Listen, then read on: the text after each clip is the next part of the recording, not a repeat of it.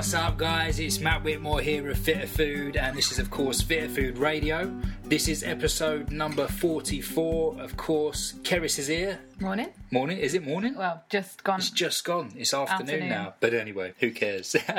Guys, we've got a fantastic guest on the show today. As always, this guy is has now actually become a personal friend of ours, which is awesome. His name is Paul Watson.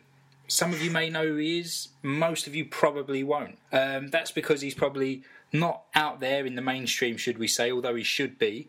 But we met this guy um, some months ago now at a um, kind of a, a, a wellness conference or webinar. Uh, uh, would you call it a conference? Oh, it was a seminar, A seminar. called Her Story. That's it. Her Um, story. look Thanks, out for those events coming up this year. Her story. Yep. This is the first time we met Paul, and Paul was talking about being mindful and mindset, etc., and just kind of having a general positive outlook on on life. Sometimes me and Keris always say this: you just get drawn to certain people, and and Paul just had this way with words. You just wanted to listen to what this guy had to say, and you know, normally, especially me, my kind of like attention span is very very short. So if I can listen to anybody for longer than forty five minutes, it's definitely a good sign. so um, Paul is not a life coach. He's not a, a mindset expert as such. Uh, but Paul, hello first of all. Yeah, hello. Thanks Um, for uh, having me on your no- wonderful no. podcast. Thanks for joining us, buddy. So I've kind of like given the listeners a bit of a description of kind of what you're about, which is essentially mindset and being mindful, etc. But I'm sure you could interest, introduce yourself a little bit better than I could. So why don't you uh, take it away, buddy? Uh, hello, everyone. Um, my name is Paul Watson, obviously, and introduce myself. Well, for the last 20 years, I've been a full time strength and conditioning coach in professional sport. Um, before that, I've done quite a fair bit of uni and um, study, but I've also done probably every job you could imagine. I've worked uh, practically in every sort of job, every field for over the, over my lifetime. Uh, fortunately, from a very young age, even though I'd had a very hard upbringing, I learned the lesson that I had to um, change the way I thought, change my thinking. I had to learn to become more positive and to appreciate life more, and uh, that's what I've done since. Um, and I find I've picked up so much useful information over my time, then I like to share it with people being involved with athletes is different again because it's a full time job and you're there with them full time and you're trying to get them to perform at their best. I find with people, most of us need um, help, we need our friendships, we need our minds trained so that we appreciate our lives more and we fulfill our lives better as well. So, my background academically, I've done quite a bit of study. I've got a diploma in exercise science, a bachelor of sports science, unfinished masters in sports science, a diploma of education, masters of education in coaching, and also a uh, business management diploma. So I've done quite a bit academically. The big thing I find though is what I said during some of our webinars is that I like to learn from reading like to learn from listening to people and experts and non-experts. I like to crowdsource, which is very easy to do these days on the internet, uh, where the crowds have wisdom, and that wisdom is not to be ignored. And then also um, learn from experience. So that's basically what I've done and where I've arrived at. Um, I'm really big into the mind. Um, we can train it. We can change the way we think. We can change our thought patterns. We can change the structure of our brain, which is even more amazing. And uh, so many different studies and areas that I've uh, researched have shown that. And of course, when I've said I like all the sources that I like, I also like the research. But one of the things I've found is there's so much information out there that even the experts can come muddled on it. And what I try to do is simplify stuff down so it makes sense to us and probably give you guides that life easier and better way to live. That's why I like Keris and Matt because they take a lot of information on nutrition and exercise and they put it into simple terms and good programs where can learn and adjust and you're not just um, becoming getting better habits, you're also learning new skill sets like how to cook better, how to train better. So there's a whole lot of good things happening there as well. So that's basically a bit of my background. If um, I'll leave it over to Matt again to keep going and see where we want to go with this podcast. One thing, uh, I mean, uh, thank you for uh, that awesome introduction. One thing I wanted to say was um, I was obviously with Matt watching you speak. Is it? Can I just clarify? It's just going to be one thing because you notice how you always say, "Oh, just one thing." yeah, and then I say like 10. Ten things. Okay. just, just one and maybe a few other. one, one, one of many. um, what, um, What I really liked about you, Paul, was when we saw you speak um, and you were talking about mindfulness. Um, is for years I've I've sort of known, and, and probably as Matt has, that this is an area that we we really do struggle with, and we'd sort of look towards practices like meditation, and um, and we've tried things like apps and um, yoga, and you know lots of different things to try and make us switch off and uh, you know and sort of empty our empty our heads a little bit of work stress, life stress, whatever it may be. When I saw you speak, you offered some amazing practical advice that people could implement on a daily basis. So things that I never thought could be mindful, like cooking, or you talked about walking meditation. Would you run through a little bit on um, what exactly? How would you define mindfulness to our listeners? Because a lot of people do think it's some sort of hippie maybe hippie concept that you know you've got to be sat cross-legged with, with the There- there's, there's some great, Yeah. there's some great definitions of mindfulness, um, and probably the founder of mindfulness, or in the Western world, Jon Kabat-Zinn, he probably uh, defined it better. But for me, it's just being on purpose, being in the moment. So the moments where it's at, and what happens is we so often these days don't stay in the moment or don't be aware. Um, I read a really good story about Bill Clinton the other day and why he's such a powerful or charismatic leader, or he was. And they say when he's with you, he is mindful. He's just toned in on your voice, your experience. He's listening to you. Now that is, to me, is the best definition of mindfulness. Now, some of the practical things that you mentioned there was like walking, meditation, or cooking, or art, or when I went through the list of what where we're mostly mindful in uh, everyday lives, one of the things that I always couldn't quite understand was the, the attraction of mountain climbing, and I've done I've done my share, but I've always been quite scared of it. But if you're not mindful when you're in one of those extreme sports, you're never going to be mindful, and that is what the attraction is because it hooks you in. So anywhere that you are mindful, it gives your brain a rest. It gives you the, that um, part of the brain where all the chattering and all the demons are.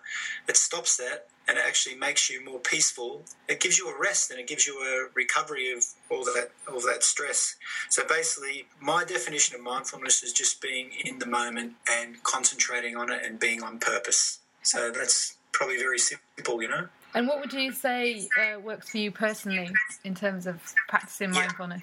Um, one of the big things I always found was when I used to run, I used to love um, the feeling of it, and I always wondered. I thought it might have been just the endorphins and all the nice drugs that you get, but there was always something deeper than that. And I think uh, one of the things is uh, you've got to take go back to the moment and see what it was about running that I really loved. And I used to run with my dogs. I never run with music. I would just stay and I'd mostly be either sand hills or out the beach and just wonder why it was such a great feeling and why I felt so good about it, why I always felt so rela- uh, positive after doing it. And it was because it was I got mindful with it. And one of the things of being mindful when you run or walk is you look around, uh, you take in the moment, you see the scenery, you smell the smells, you listen to the sounds, the seagulls and the ocean dropping against the the, the um, is to me the easiest way to do it. But not everyone's going to run, so you can do it walking. Um, what I try to do too is with breathing. Now, there's a great book called Search or and a series called Search Inside Yourself. It's made by Google engineers. Now, Google only hire the top um, people in, in the world. And this one engineer who's written this and made this course called Search Inside Yourself has the easy way and the easier way to practice mindfulness. And I believe that what happens is we get too complicated on so many things, and we think that you've got to be sitting, you've got to be meditating, you've got to be doing all this. And I'm sure that works because the Dalai Lama he'll get up at four every morning or four thirty, and he'll do five hours of meditation. But that's not practical for all of us. So my easiest way to do it, taking into the Google part too, is just thirty seconds of breathing in and then concentrating on that. Now, it doesn't mean that you're not going to be distracted when you're doing this. Uh, the thoughts, the chattering monkey, or the demons, as I call them, they'll keep flowing in and out of your brain.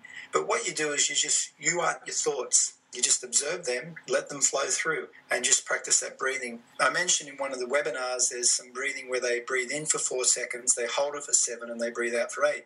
And I've been playing with that as well, um, especially late at night when I feel like I need to go to sleep. Um, I find that works really good, and I think the four, seven, eight comes from um, way back in India yogis and all that, and I'm not quite sure why those why those amounts work so well, but seems to work well because it sort of controls your breathing and makes you concentrate on holding your breath.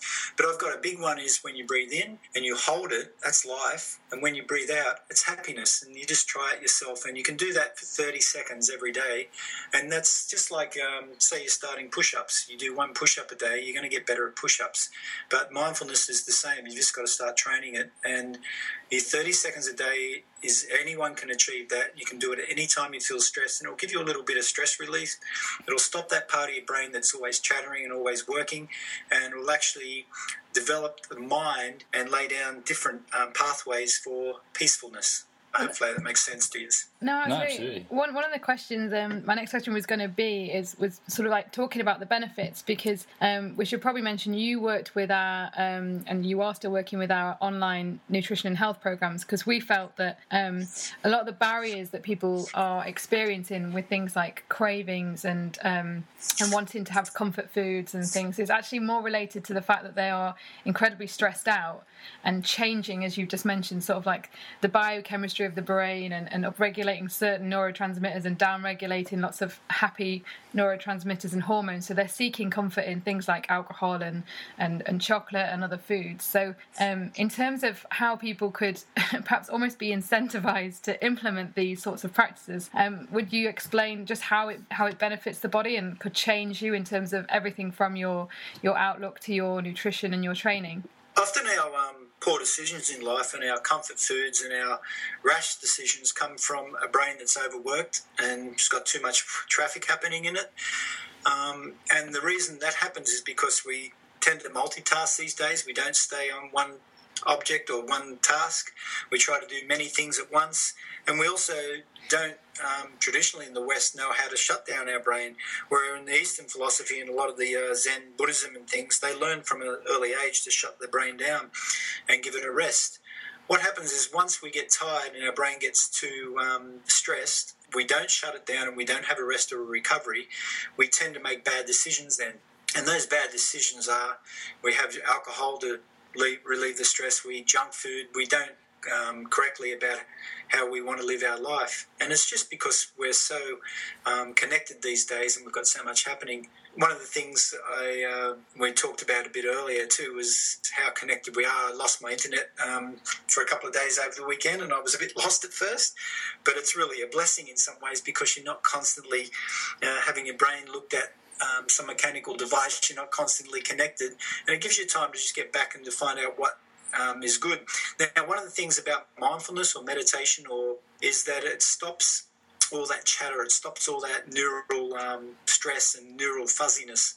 The fuzziness comes because we get overloaded, we multitask, which isn't a good thing. Um, in the latest studies coming out, multitasking actually increases the fuzziness, and we don't do anything really that well, even though we think we can the fuzziness comes from too much overload, and that happens in everything. And then we make the bad decisions. So, what we need to do is get back to practicing where areas where we recover from the fuzziness, we recover from the stress, we stop the chattering monkey, as the Dalai Lama calls it, or the demons, as I call it.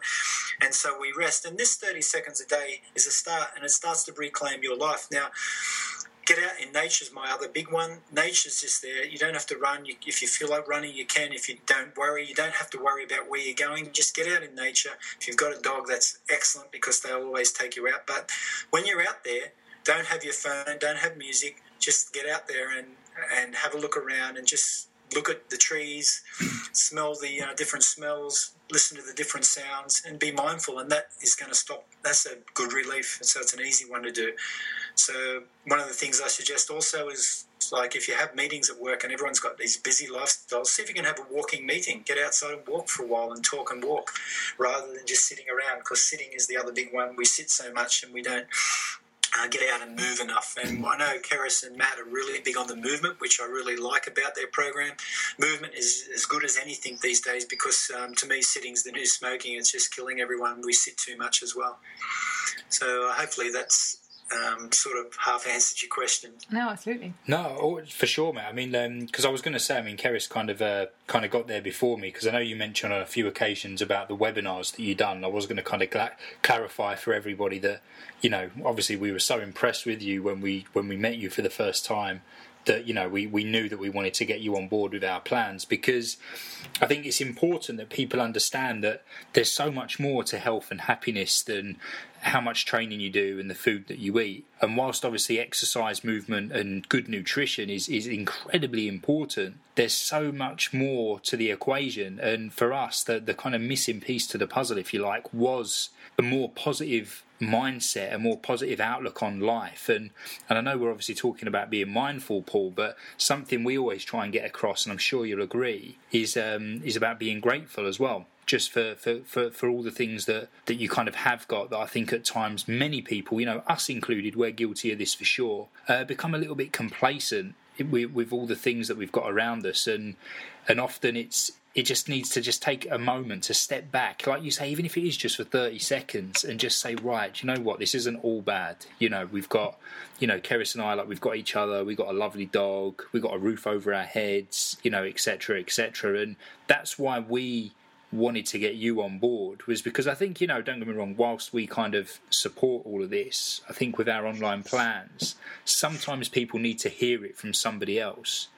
Um, what like what what's your kind of view on being grateful as opposed to necessarily just being mindful, if that makes sense? Yeah, no, that's a great point, and um, thank you for your, your compliments. Um, you've touched on the thing is we've all want to be happier, and happiness comes from um, some set principles, I believe. Um, one of them is being grateful, and if you're grateful, um, it goes back to most of the different philosophies if you're grateful for something, you're on a good vibration and you're bringing more of that gratefulness into your life. If you're appreciative of what you've got, then more of the good things will happen in your life. Yeah. If you're only concentrating on all the bad things, then uh, the bad things tend to happen more in your life. And it's interesting. I've just I told Matt and Keris that I've just um, bought a puppy, but I always think it's strange when you start thinking about something, you bring something into motion. It generally happens, and that's what um, happens with me with this uh, puppy I've just bought. I started thinking, well, I wouldn't mind. I'll just start having a look and see when I can get a puppy again. All of a sudden, the right puppy's appeared, and I've bought one. Now, that's only because I've changed that whole mindset, and I was open to. And I always believe that it's like I don't believe in coincidences. You know, like when you haven't seen someone for a long time and you start thinking about them that day, then all of a sudden they'll ring or something will happen on Facebook, they'll contact you, and it's quite strange. And that's not a coincidence, that's you opening yourself up. Now, when we're grateful for things, we open ourselves up for better things to happen. Now, happiness is a learned thing, and I really believe that. Positive thinking is a learned thing. Not some of us are naturally positive, some aren't, but you can change the way you think. I had a really, um, I was reading a really good, interesting book last night, and one of the things he wrote about was called the Tetris effect. It's about the game. It's just a thing they use in uh, the geek world about Tetris game, how you put all the little squares and the boxes into the make rows, and the rows disappear, and you win the games. But have you ever, any of you has ever played a um, like a PlayStation or an online game, and you've played it for ages? You know? after you get off, after you get off that, like say you're playing a shoot 'em up game or a car chase game, like uh, you know where you're racing your car, cars around. When you get in your car, you've got to actually make a conscious decision not to drive like you did on the, the video game, or, or not start stacking things because that that few hours you've played a game, that's changed your brain, that's changed the way you're thinking. Now it's the same as when you being appreciative or you're showing gratitude, you're changing the way you're thinking and then you're actually making your brain more susceptible to happiness and being able to um, accept happiness better and be happier. Now, gratitude is the easy one, and I talk about mindfulness. One of the things I used to do was when I ran, I used to go to um, one of my mate, I had George's Rock, who was George was a, a, good mate of mine who became a quadriplegic. Um, he passed away last year, but he became a quadriplegic first year at uni, and um, he was that way the rest of his life, which um, was over 25 years. And I had a rock out at um, Cronulla where I used to run on the beach. I'd run 4K and I'd touch George's Rock. And George's Rock was always my um, gratefulness rock. And I'd turn around and I wouldn't run. I'd walk for the first five minutes with the dogs. And I'd make the dogs stand on the rock too and get their treats. But that was my gratefulness rock. George's Rock was where I would uh, go through all my uh, list of gratitude of everything that was good in my life. And that is one of the other reasons I felt so good on my runs. Because I actually practice um, ritual every day. And I don't mind it being a ritual find a ritual where you are grateful for what you've got and we've got so many blessings and even when you're going through a hard time there's always good things. If you've got your health you've got your greatest wealth.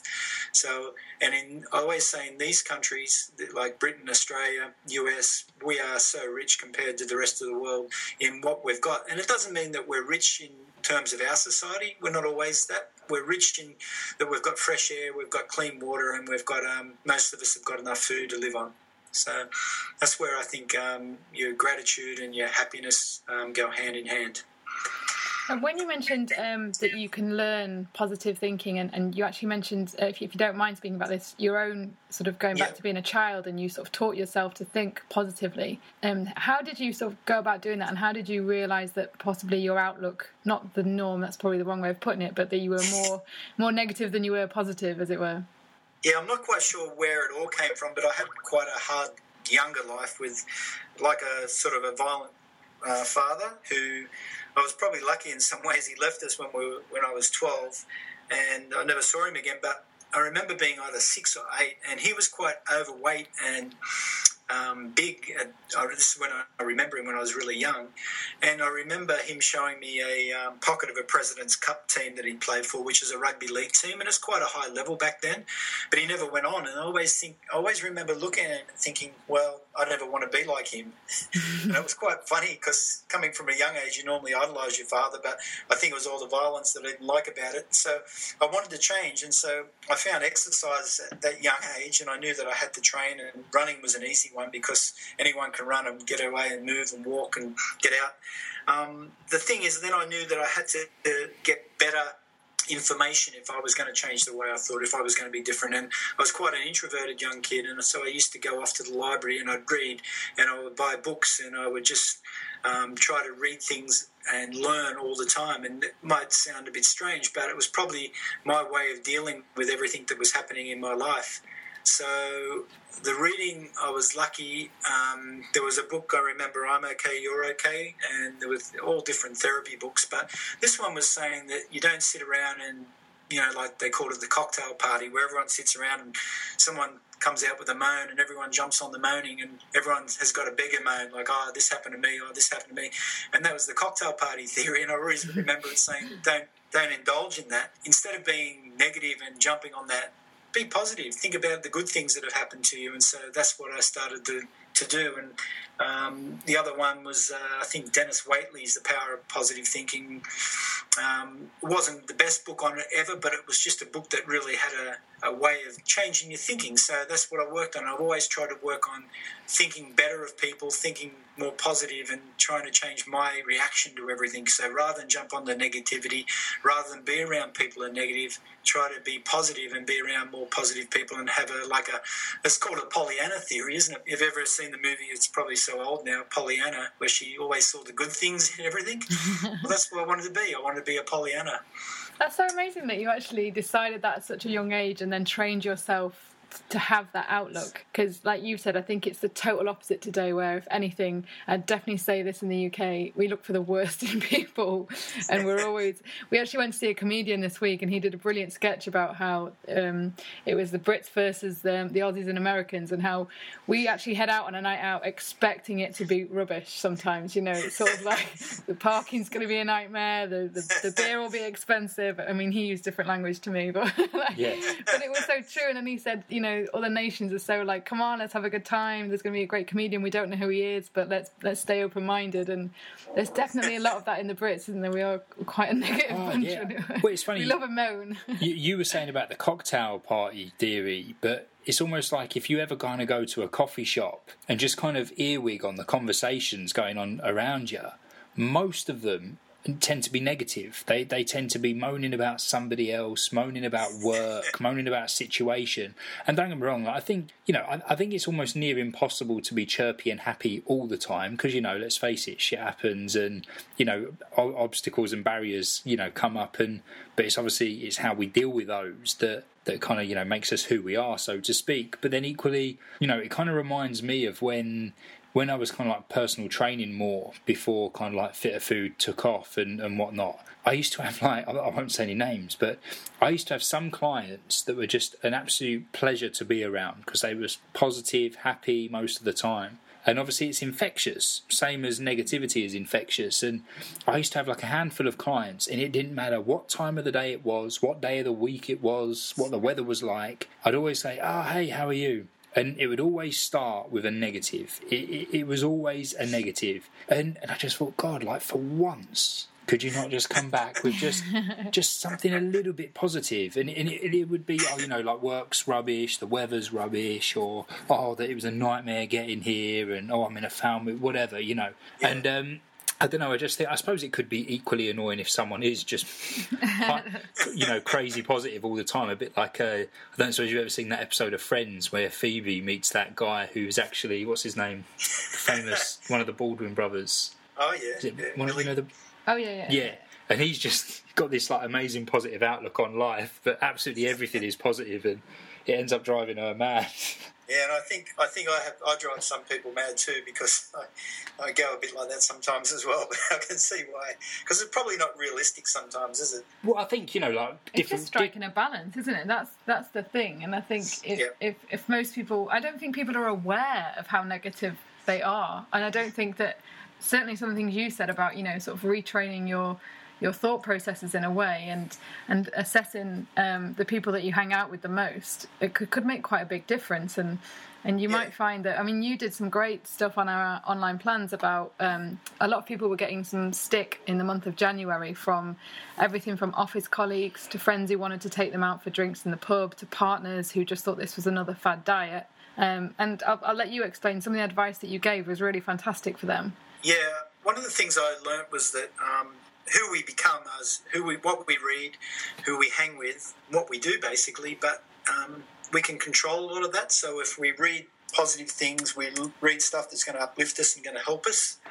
And then also the big one is who we hang with. And it's hard in an office environment, but what I've found over the years, if you're changing, if you're trying to make yourself a better person in any way, physically, um, eating wise, less drinking, whatever you do, and you're suddenly changing and people around you aren't, they'll feel a bit threatened, they'll feel a bit vulnerable because you're are you showing them a different life, but you're also making them look at their own lives. And most people don't like that too much because what will happen is that you're making them think, well, I could do that, I could change as well, but I'm not ready for it, I'm not quite there. And those sort of people will try to bring you back to the person that they know. And I mentioned this with one of my um, good friends who actually uh, died from alcohol poisoning when he was 40. I dried him out three times at different venues and different ways, but what happened was he worked on the council, and the guys that he worked with um, on the garbage run, they were notorious drinkers at the time, and they used to drink like um, a carton during work every morning. That was just in the old days.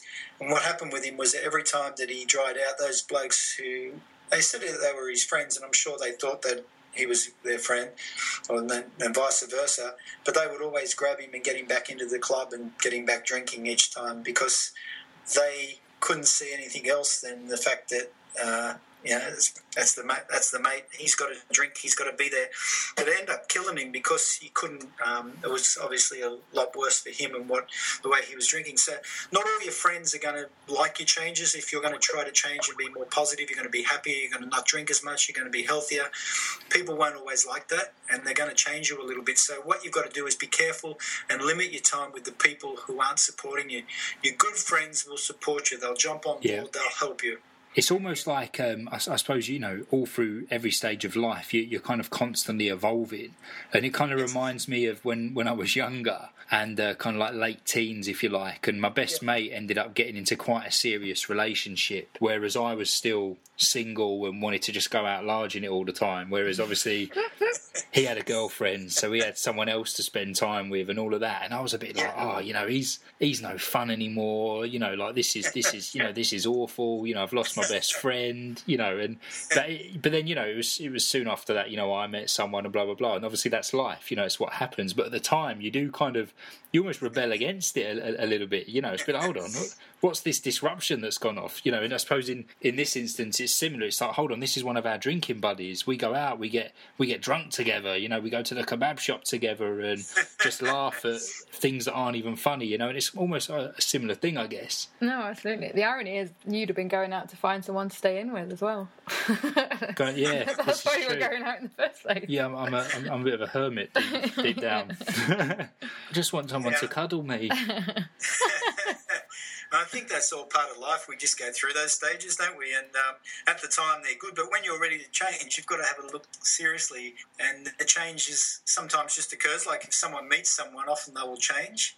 Um, one of the things I used to see with my friends who were young women was when they'd meet someone, they'd sort of get rid of all their friends for the time being. And then if something happened with that relationship, then they'd have to reconnect with their friends, which was always hard. But it's just the way we're brought up, isn't it? Like um, we tend to just like to be around the people who make us feel comfortable. Yeah. And if someone's not making us feel comfortable or they're challenging us, then we find that hard, don't we? And so we think, oh, what's what's going on with them? There's something wrong with them. Well, it's, it's, it's like you say. It's almost like um, you know, going back to, to what Keris said about some of the people on our plans. It's you know when people start making these, having these little digs at them, a bit like, oh, uh, you know, what, what's this stupid diet you're on, or oh, you, you need to live a little. You know, oh, um, I think well, one of the ones we heard was someone said that uh, a couple of the of the so-called friends had turned around and said that she'd uh, become a little bit boring since she stopped drinking and, and things like that. And and you almost can't help but, I mean, for us, you know, The worst ones I thought were where people posted that they were losing weight and they were they had you know quite a lot of weight to lose um, and were looking better for it. Yet people started saying, "Oh, you've taken it too far now," you know, and they they, they still said themselves they were still quite a lot of, of weight to lose. But it's almost like nobody wanted, you know, I know it sounds awful, but the the overweight friend to look any better, you know, Yeah. and actually you know seek real health. It was really that was such a shame. I thought that.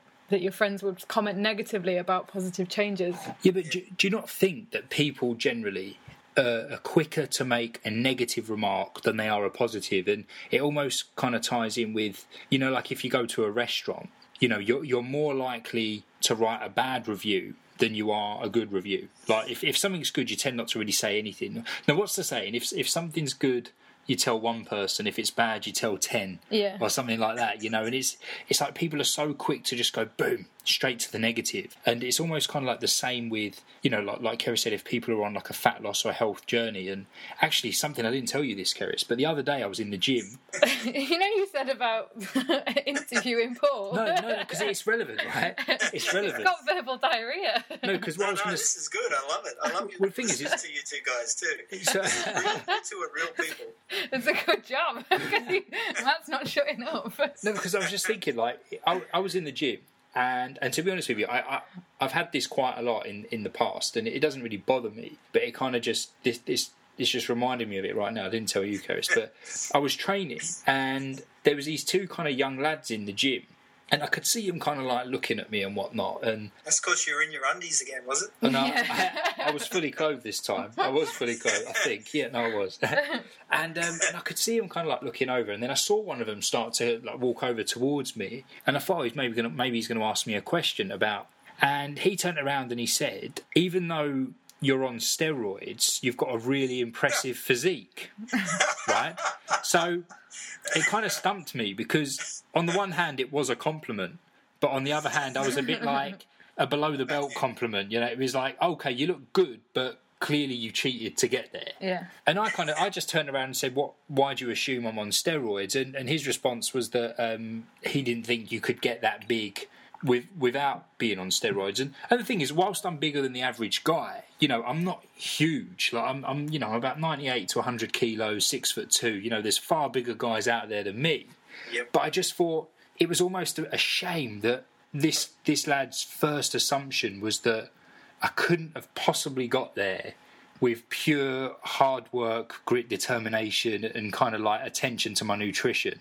And it's it's kind of similar to people that are on a fat loss journey. It's like if someone's doing well, it's kind of like you need to just throw the negative comments at them a little bit to to kind of I don't know to in, in an attempt to bring them down a peg or two, or you know because you're they're jealous of their progress or whatever it may be. But it's and it, and it's sad. It's a real shame that you know, like you say, so-called friends and colleagues uh, just aren't more inclined to just say something that they think is going to make you feel good rather than bad about yourself. Yeah, and if you're getting, if you give compliments and you're getting compliments, then life's a lot better anyway, isn't it? You're happier and you feel good, and you, if you can make someone else feel better, then I always think that's a great thing as well. But what you, one of the things um, I do like about your program was the fact that you teach people to cook and you give them recipes and you show them how to make good food that tastes good. And I always thought, like thinking about your program, was that if someone's getting a bit of this negativity, um, they should share some of the food and some of the recipes with the um, people who are negative, and they'll see that you don't have to eat bad or have un, uh, bad tasting food to eat healthy and lose weight. It's just the, and in the end, I always think healthy food always tastes better anyway, especially if you've been mindful and you've cooked it yourself too. There's a bit of love in there, isn't there? Yeah, definitely. That was something that um, I was thinking that a lot of people were making assumptions that they must be eating salads and doing some Yeah. sort of Or they're taking drugs. They could look good. yeah, yeah, basically, Yeah. yeah. And it was sort of like if you if, if if you took a bit of time out to just see what healthy eating really is, it's not hard. It's not. Uh, it's, it's no you know it's, it's no hardship on you. It's generally based on tasty food. So yeah, it was Yes. such a shame that they received that that negative feedback from friends and family, especially when as a family. Um, I mean, we were talking about this earlier, Paul. I think as a family, the need to eat this way, you know, really Yes. nutritious food is even greater because we were just having a chat as I was in a, a school this week um, uh, talking about nutrition to some some young girls at the age of 13 and I was really shocked at I suppose in some ways that their lack of interest in, in eating healthily because they didn't associate it with with their goals in life which were you know sort of when you're 13 it's about looking hot and uh, you know sort of very much quite celebrity focused as well thanks to people like kim kardashian and, and other Yeah. celebrities out there so they didn't really understand nutrition as a role there or, or that you could ever have it as a career but the one thing that really struck me was it was all about ipads phones and um, you know, and sugar. and it was such a shame. And I said to you, Paul, it's frightening because there's differences between, you know, our generation. So just imagine the generations to come and, and you know, how, how are they even going to stand a chance of being mindful given that they're, you know, sort of riding on sugar and, and basically electronic iPad, you know, like electronic goods. Yeah, and I, th- I think that's a challenge for us. Where, but I, I always believe that people will be, we will shift back. We will shift back to um, uh, higher consciousness, if you call it that. Yeah. I was thinking about um, even over my time. Uh, I remember in the, uh, the the late '60s, early '70s, it was the hippie generation where everyone was into mindfulness more, and um, they're probably into their drugs a little bit more. But but life changes, doesn't it? And it goes through different shifts. And I think this generation will probably eventually learn the lessons that uh, being connected all the time, being on your phones or your tablets or your computers all the time isn't very healthy.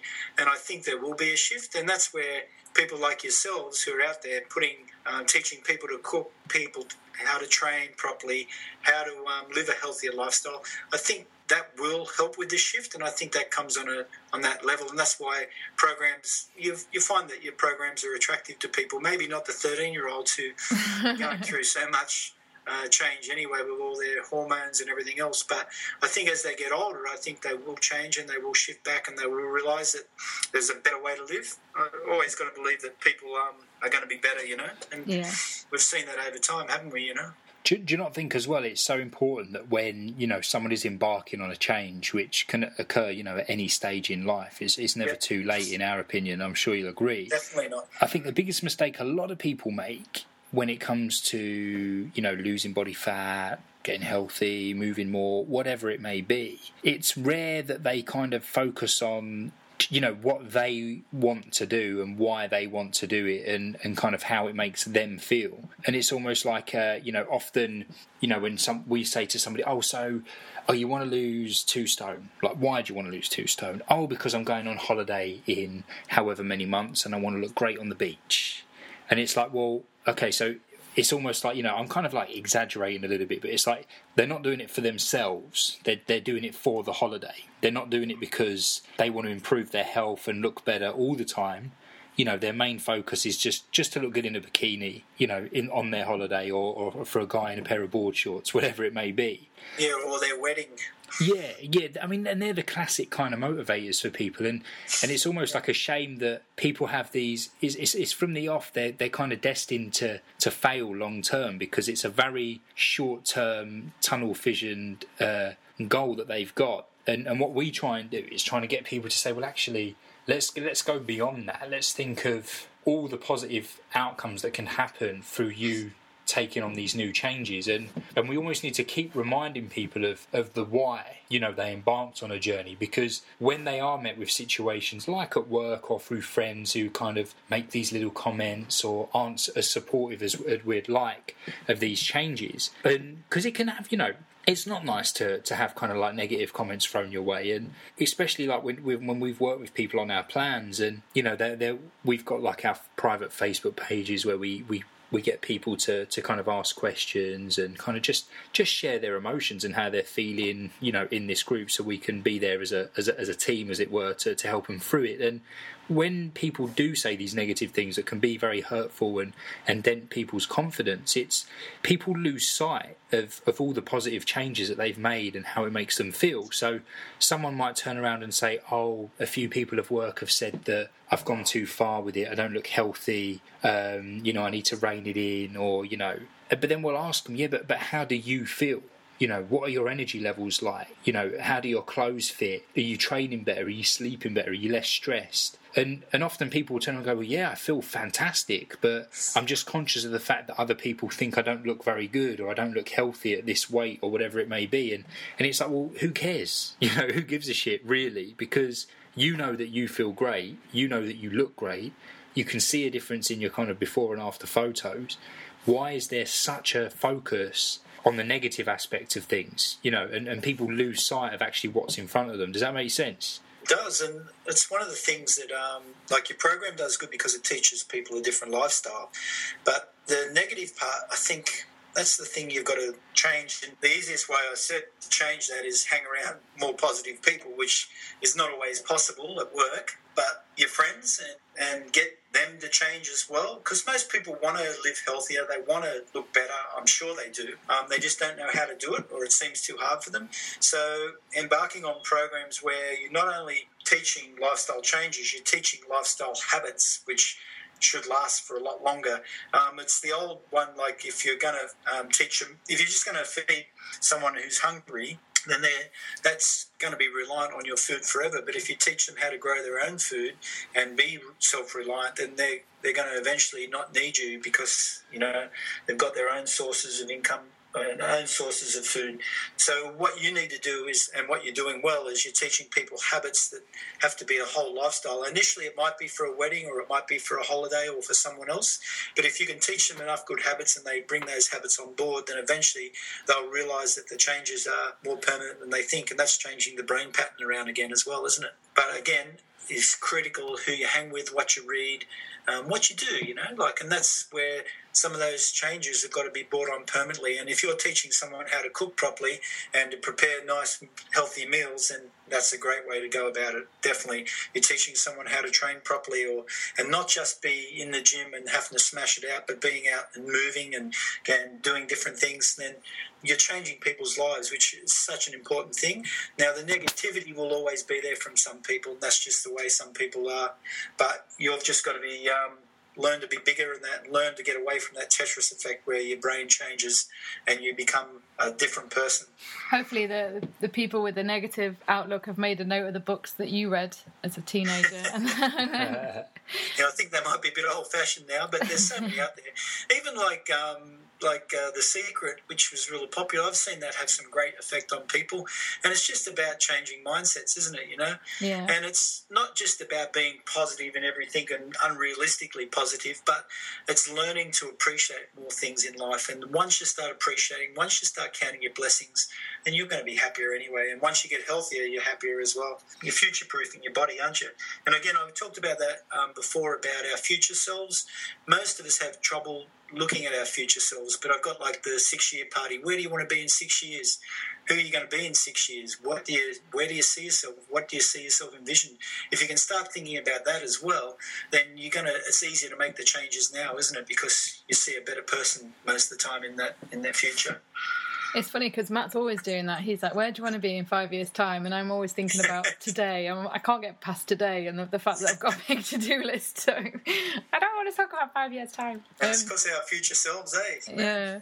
Um, Paul, one thing I was going to ask: Would you tell us about your experience? One thing, to, uh, your experience working with um, athletes and sports teams. Like, did you sort of offer much of this guidance alongside? Obviously, you were doing the, the coaching side of things. Um, uh, and did you use it to sort of enhance their performance in any way? Um, it's interesting because um, when I was still at uni, I was, as I said, I was doing my uh, master's in sports science. I was actually working with a um, professor of uh, sports psychology, and I was actually working with the team as an intern as a sports psychologist but and was the Cronulla Sharks. And then the next year, um, the job came up in the paper, and I went through four interviews and ended up getting the job. But I got the job as a strength and conditioning coach. So I thought I'd be better off concentrating on strength and conditioning rather than the mental side of it because. Um, I have to get this S and C side right first, the strength and conditioning side right. So even though I've worked in 20 years with sport, it's mostly on the physical side, but I've always tried to teach the positive outlook. I've tried to um, teach them to stay in the moment. And when, because we did a lot of weight training with the sports I was in, rugby league, it's an easy way to teach because You've got to be in the moment in the gym. And one of my big things is when you're training and lifting weights is stay in the moment because if you're not in the moment, you can lead yourself to getting injuries. And if you're sprinting, if you're not in the moment, you can lead yourself to run with bad technique and get injuries if your mind shifting. So one of the things I liked about proper weight training is that it teaches you to be in the moment. You stay in the moment while you lift, especially if you're doing the Olympic lifts where you've got some really um, weights getting lifted. If you wander, if your mind wanders, then it's um, going to be can be catastrophic. A bad injury can occur, which I've seen as well. So it goes hand in hand. Even though I probably haven't done as much with the sports people, I've always been aware of it, and I've always worked individually on trying to get them to think better and to be more mindful and to make better decisions about how they live their lives. You know. And do you think that they're easier to work with in that sense when you've got a performance goal as well, or or not necessarily? Um, I think yeah, I think what you do is you find an environment where most of the people really want to achieve, and so that's a lot easier because you've got like a, uh, a different culture or a different um, subgroup of people where you've got all the high achievers and people who really. But that doesn't mean that there aren't going to be people who struggle, and there's going to be people who don't train as hard and are not as professional in any environment. But the majority are there because they want to be a top sports person. They want to be the best they can be. Um, some of my best things I've seen is. Um, guys who've done everything right and trained hard, ate well. They've just trained the best they could possibly be. One guy I know played one game of first grade, which is all he ever did, and the other guy never made first grade. He played mostly second grade. But since leaving um, the sport, leaving rugby league, they've both gone on to be highly successful um, businessmen in the fitness and health industry. And I think it's all the good things they learnt during uh, their thing as a, a so-called pro sports person, I think that's just carried over into their lives because they've got all those skills. And so I think any time that you put the best you can into something and you learn to give your best and to be a professional and to be the best you can be, that's living, isn't it? That's if you're going to cook, cook. If you're going to eat rice, you eat rice. That's a very zen thing, but it's a very mindful thing as well. So it's giving your best, isn't it? So I find that, yeah.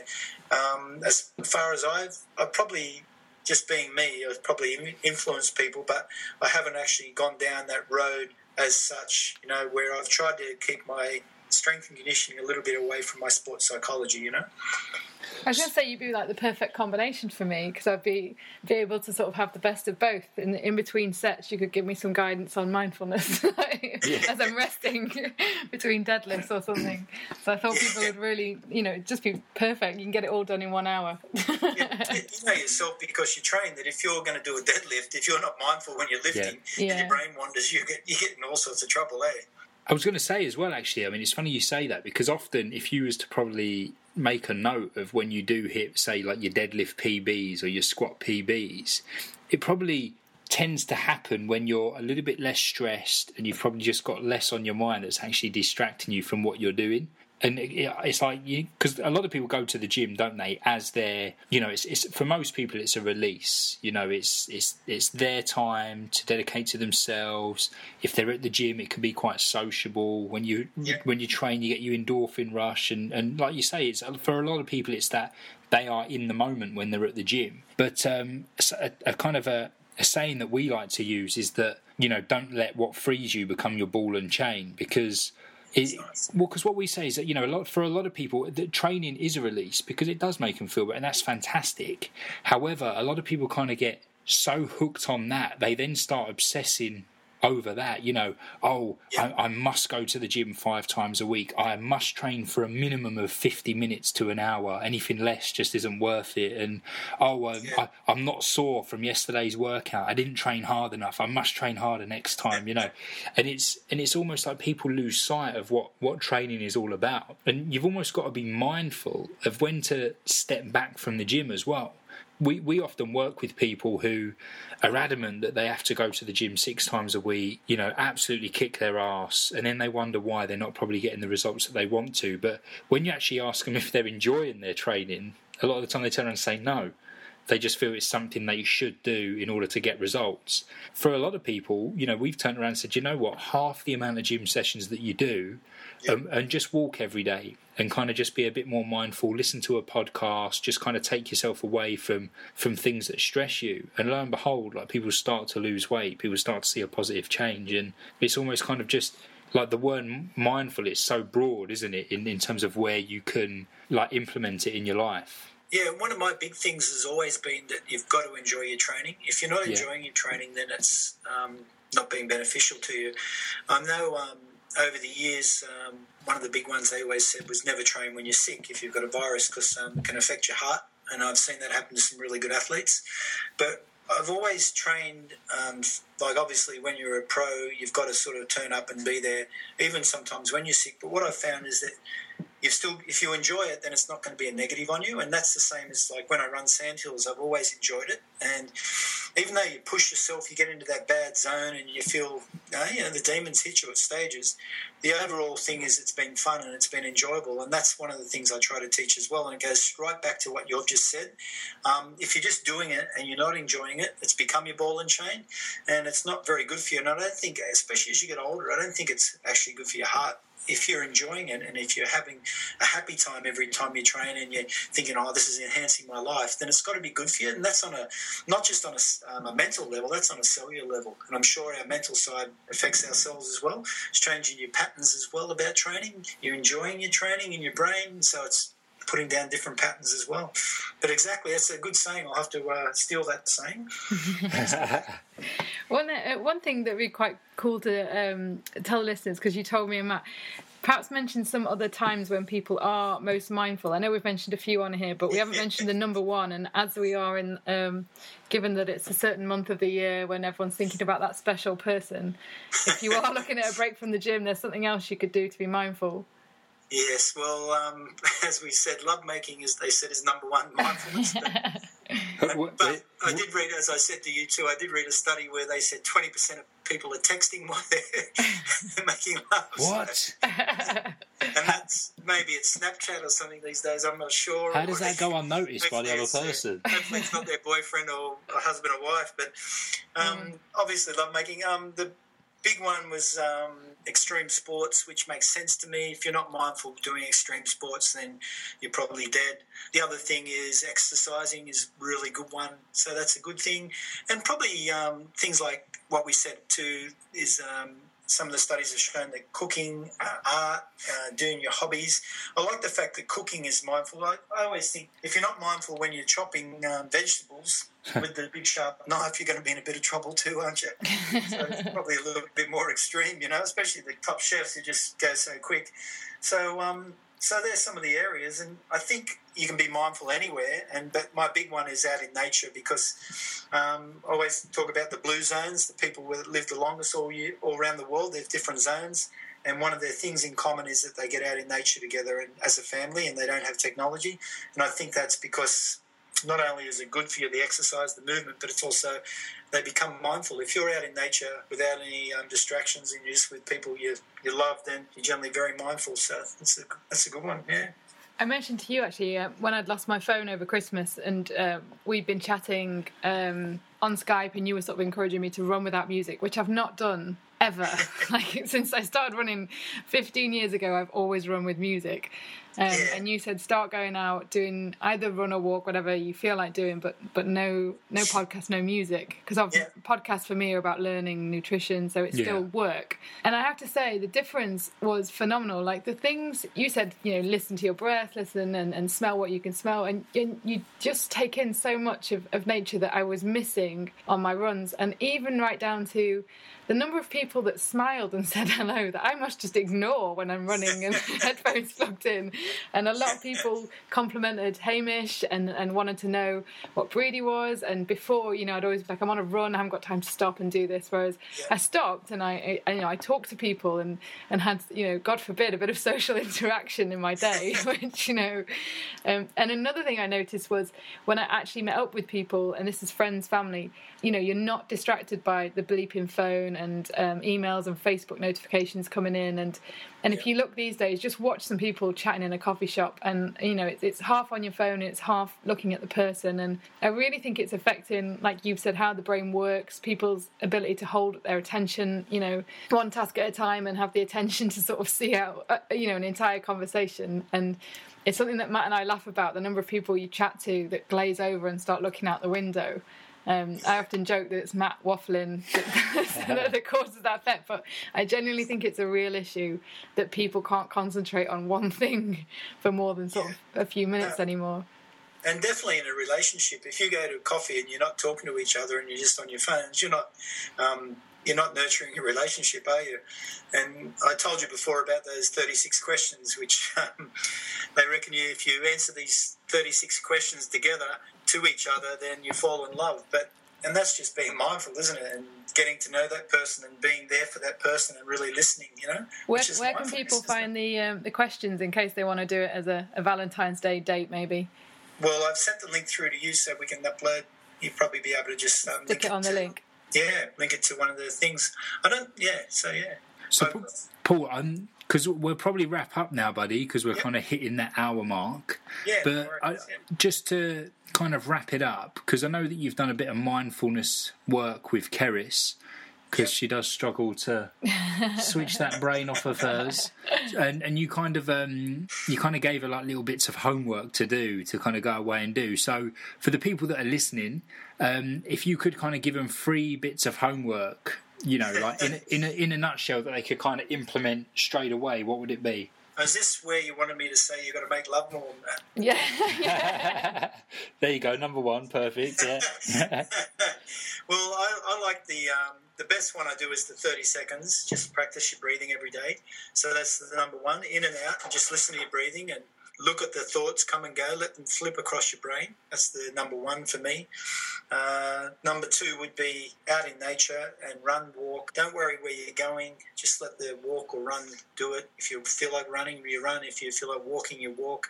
But stay there, attuned, be mindful. If you've got a dog, take your dog with you. If you're running with someone else, be there. Don't have um, any distractions like your phone or your music. Uh, listen to the nature, listen, look around, smell. Um, and probably number three is um, find a hobby. The, the big one is like if it's cooking, it can be cooking. If it's art, be art. If it's something that, if you like reading, be right reading, but do it mindfully. Have all your attention there. They actually said when you uh, read mindfully, you uh, learn more and you retain, retain a lot more as well. If you cook mindfully, that means that um, your meals are going to be fantastic as well. So even when you make bad ones, so I hope that's enough.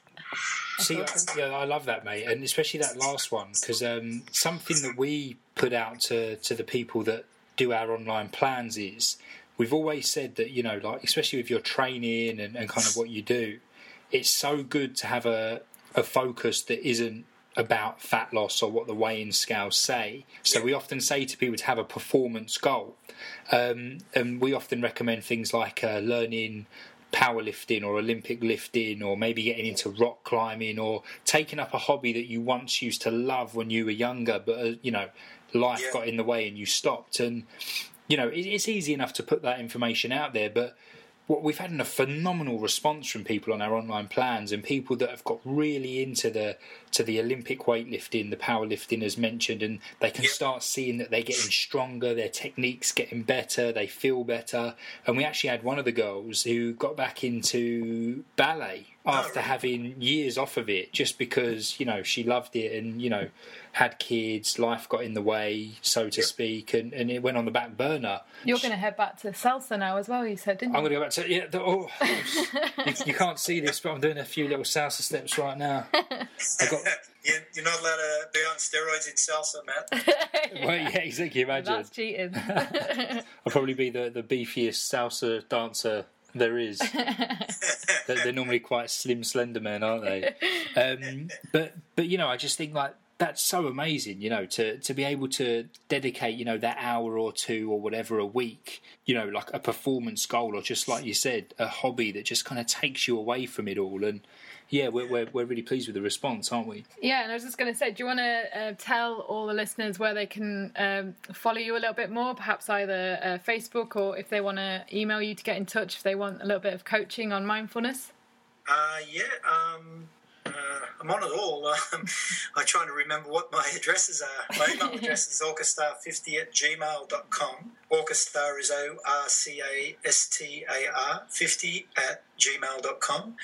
Um, Twitter account and Facebook, it's Paul Watson, but it's also Orcastar. So I'm on Instagram as Orcastar, which is O R C A S T A R. Um, and on Facebook it's Paul Watson or Orcastar or Orcastar um, 13 sometimes. We'll post all those on the page as well, so people. yeah, yeah, that's probably the better. I, I can't really remember my address. Just, uh, I've- I've forgotten it's them always already. Orcastar though, because that's my kennel name. I was a, I am a dog breeder occasionally, and that was my kennel name, and it's just good. Ah. And Orca was my first Dalmatian, so I was She going to was a great ask. I was wondering. awesome, but Paul, honestly, um, thank you so much, buddy. Um, it's been a pleasure to have you on. We've been we've been dying to get you on our podcast ever since we kind of first met you because, you know, as we've said through, throughout this podcast, that it's it's so important that you are kind of mindful and you. And there's a saying, Paul, that you often say, like uh, that I've heard you say to Keris before, is that you've got to treat yourself like you like you treat your best friend. You know, yes, and and just kind of dedicating a little bit of time to yourself, you know, a few times a week, and be it a, you know, a thirty minute Epsom salts bath two or three times a week, or or yeah, whatever, you deserve it. Yeah. you know. But uh, but yeah, it's, it's it's really important you kind of add that to the equation of good nutrition and training. So Paul, thank you so much for that, buddy. Yeah, Um, thank you. Thanks for having me on. I really appreciate it. and I really love uh, what you're doing with people. It's Oh, thank you, mate. And and you know we, we've had such good feedback as well from the work that you've done with us on our on our online plans. So long may long may that continue. And one Um, thing we should probably mention is we're trying to uh, just nail a date and venue for uh, another Fit Food Academy uh, day of presentations, and uh, and if we can make it work, we're hoping to get you there, Paul, so you can. I again will. I'll, be, I'll um, check my calendar as long as I'm not in Poland picking up uh, Lucky. oh yeah, that's your new Great Dane, isn't it? Yes, yes. Excellent. Bring Lucky along. Bring it. We'll I take will definitely. I will definitely. Awesome, Paul. So yeah, thanks again, buddy, and um, I hope everyone enjoyed that as much as we did. Um, if you did, please, please, please share it with other people that you think would take value from it. And as always, please take just literally 30 seconds to leave us a, a, a review and maybe say something nice about us on iTunes because that goes a hell of a long way, guys. So thank you very much once again, Paul, and we will speak to you very soon, and we'll speak to everybody over in episode 45. See you later.